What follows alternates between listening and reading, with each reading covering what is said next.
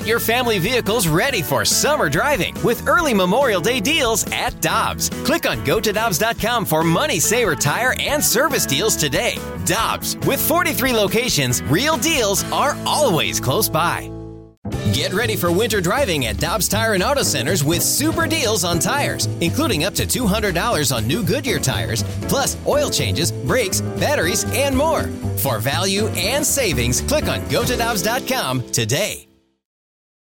With former Blue superstar defenseman Jamie Rivers and Alex Ferrario, I'm Brandon Kiley. It's Ribs and BK on 101 ESPN. Let's go out to the Brown and Crouppen Celebrity Line. Happy to be joined by my buddy. He is Jeff Parles. He's the host of the Parlay Cast. He's also ex- the executive producer of content with Book It. This is a new app that you're going to be able to get starting in November. Jeff, how you doing today, man? BK, it's always a pleasure to talk to you, man. Thanks for having me. Absolutely thrilled to have you, Jeff. Let's start with some of the games this week, and I want to go over a couple of these lines with you because there's a few in particular that I just frankly don't understand. Uh, let's start with the Titans versus the Texans because as I'm looking at it right now, the Titans are a three and a half point home favorite. The Titans are 4 0. They just destroyed the Bills. The Texans are 1 and 4. They haven't looked good all year, and Romeo Crennel's their head coach. Why are the Titans only a three and a half point favorite in this game? Yeah, seems like a trap line, doesn't it, BK? Yeah. Even though uh, everyone who's behind the uh, the counter will tell you there's no such thing as a trap line in this thing, which most of the time they're right.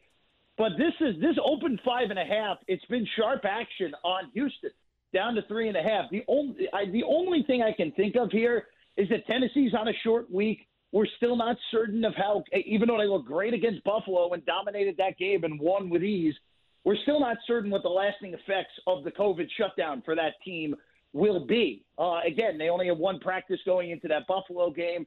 I, I it, maybe there's a, a something with the pr- lack of practices again this week going into a short week against Houston. But look, after watching Tennessee on Tuesday night, that team's really good that defense is re- is really good. They made Allen look like the past Josh Allen. Ryan Tannehill has turned into one of the most efficient passers in the NFL since leaving the clutches of Adam Gase, which uh, might be uh, might be something that's common with uh, uh, uh with Le'Veon Bell later in the uh, in the month when uh, he finally is active for Kansas City. But look, uh, I, I was surprised by this line. Uh, it would not shock me though. Houston is a desperate football team. We know how good Deshaun Watson is. They looked a lot better with Bill O'Brien not there anymore. Granted, it was Jacksonville last week, but BK, this game screams a stay off for me because uh, I wouldn't be shocked if Tennessee wins the game 27-24. And it's funny too, guys.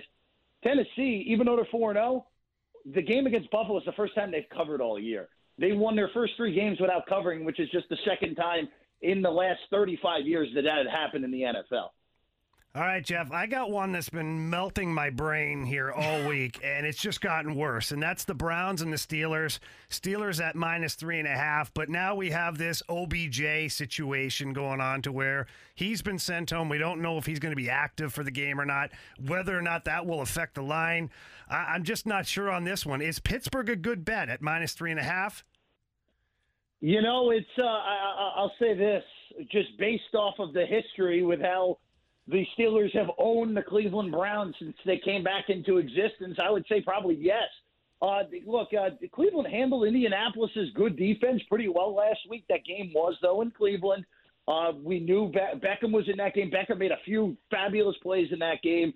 Um, but look, Pittsburgh's defense is really good, and they're coming off a bad week last week against Philadelphia where they allowed the Eagles. The Eagles averaged over seven and a half yards to play for a good bulk of that game. Ended up a little over six, which which is a pretty high number, as you guys know. So I, I think Pittsburgh's probably a good spot here at three and a half. I'm not surprised we've seen Cleveland take action. They're always a public team. They're four and one for the first time in a very long time. And uh, look, uh, that's one thing too when looking at this. Also, uh, uh, it, it's just a matter of how the spot looks, and this feels like a bad spot for Cleveland. Four game winning streak, a team that has not been able to handle success in the past. And Pittsburgh, again, undefeated. Yeah, maybe overachieving a little bit, but they have a game, the game at home. And I expect that defense to have a good day. So, yeah, I, I think that is a pretty solid bet at minus three and a half. I wouldn't be shocked if you get a three by the time that game kicks. So I would wait a little bit longer and then place it at the last moment when it gets down to three. Yeah, the last time that the Browns were four and one to start the season, some guy named Bill Belichick was their head coach, and Oh, Nick Saban that. was their defensive coordinator. So yeah, they, they had a decent uh, coaching staff that time around. All right, we're talking with Jeff Parles. He's the host of the Parlay Cast. Give him a follow on Twitter at his name at Jeff Parles. Jeff, the big game this weekend, of course, is the Packers versus the Buccaneers. And this is another one that I just do not understand. Vegas loves Tampa Bay. I don't know if this is a public thing, if this is an advanced metrics thing. I don't understand it, but the Packers are only a one point favorite. It's basically a pick 'em between the Packers and the Bucks on Sunday. Uh, why should I not take the Packers in this one, Jeff? Yeah, that, that's that's actually the harder angle uh, there, BK, because Green Bay's coming off a bye. Tampa is off a pseudo bye. Obviously, they lost the last time we saw them on Thursday night, and just really an ugly performance against Nick Foles and the Bears. I, look, Tampa is kind of like going into the year, kind of like Cleveland last year, where the public was all over them in the futures market. So people were betting them to win the Super Bowl, winning them to win the NFC South, winning the uh, the NFC uh, Conference Championship. Uh, I have not seen a team that should be right now. They're the fifth favorite to win the Super Bowl, Tampa. I haven't seen that so far. And I know DVOA has loved them. I know they're second in DVOA, which I, that one kind of made me tilt my head to the side. I'm like, wait a second, what, why does DVOA like this team so much? Because by the eye test, they're pretty average. Yeah, they have some good pieces on offense. Their defense was honestly got a bad rap last year because they were put in terrible positions because Jameis couldn't uh, hang on to the ball with that 30-30 season. But look, I'm on Green Bay here. I, I actually expect Tampa to end up being favored when this game kicks, which is kind of funny because this is just this big roundabout way where in the look-ahead line two and a half, three weeks ago, Tampa is favored by three. When the line opened on uh, Sunday night this week, Green Bay was minus two and a half. I think Tampa's going to end up as a point or a point and a half favor when this is all said and done. So again, be patient here. I think you're going to end up with a better number with Green Bay, and I like the Packers to win the game. Uh, Aaron Rodgers' redemption tour is real, guys, and he's looked spectacular. And they've done it without their best weapon in Davante Adams too. So I only expect that offense to get better as the year goes along. All right, Jeff, I got one more here for you, and it's Cardinals versus Cowboys. And actually, the line doesn't interest me as much as the over under. The over under is 55, and I'm leaning towards betting the over on this one. Am I crazy to do that? That, uh, uh, uh, JB, are the uh, the Cowboys still playing defense in that game, or at least attempting to? Have they Um, attempted because- to all year? no, that's the, that's the point. I mean, it's just, I, yeah, no, you're not crazy at all. I, I actually think that's the right side here. The one concern that I have, and and, and look, uh, I, I'm a long-suffering Jets fan, and I watched the Cardinals in, in their entirety last week in a game that really was not competitive. I didn't wasn't overly impressed with Arizona. They only got the 30 because the Jets are completely inept. But Dallas's defense is a special type of horrible, as we saw last week. I, I mean, the Giants, the Giants had the least uh, plays uh, points per play in NFL history through the first four weeks, and they couldn't stop them last week.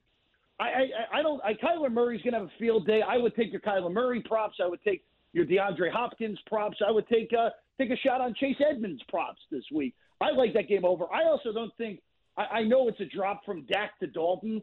I don't think it's as horrible as a drop as some people think. It's clearly about. I would say probably if Dak was in this game, Cowboys would probably be minus three. Arizona's minus one, so that's a four point difference. I think that's about right. Uh, but look, I, I'm with you. I, I would go over. I would go over. I would go over in any Dallas game until they can prove to me that they can stop anything. All right, Jeff, final question for you here. If our listeners are going over to the FanDuel Paradise Sportsbook app where they're going to use the promo code Brandon, that's B R A N D O N this weekend, which game should they put their money on, in your opinion? Well, I think you're you're you're making a big time, a big time now, BK. Uh, I like it. Um, yeah, here, here's what I'll here's what I'll say, I, and this is oh God, this is such an ugly, ugly one I'm about to give out, but I, I really do, I really do like. Oh, oh, this is so bad, but I really like uh, the uh, the over in the Detroit Jacksonville game at 54 and a half. You're going to make Oh, our yeah. listeners watch that game?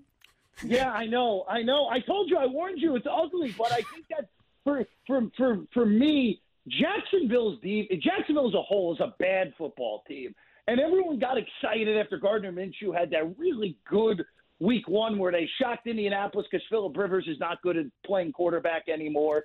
Uh, but look, Detroit's off a bye. Matthew Stafford, uh, again, I think is one of the most underrated quarterbacks in the league. They're going to be healthy. Golladay's fully healthy now, and he looked pretty darn sharp the last time we saw them against New Orleans. I think this game's got a whole lot of points. I know the total's been uh, up from 52 and a half up to 54 and a half. There's some 54 out there as well.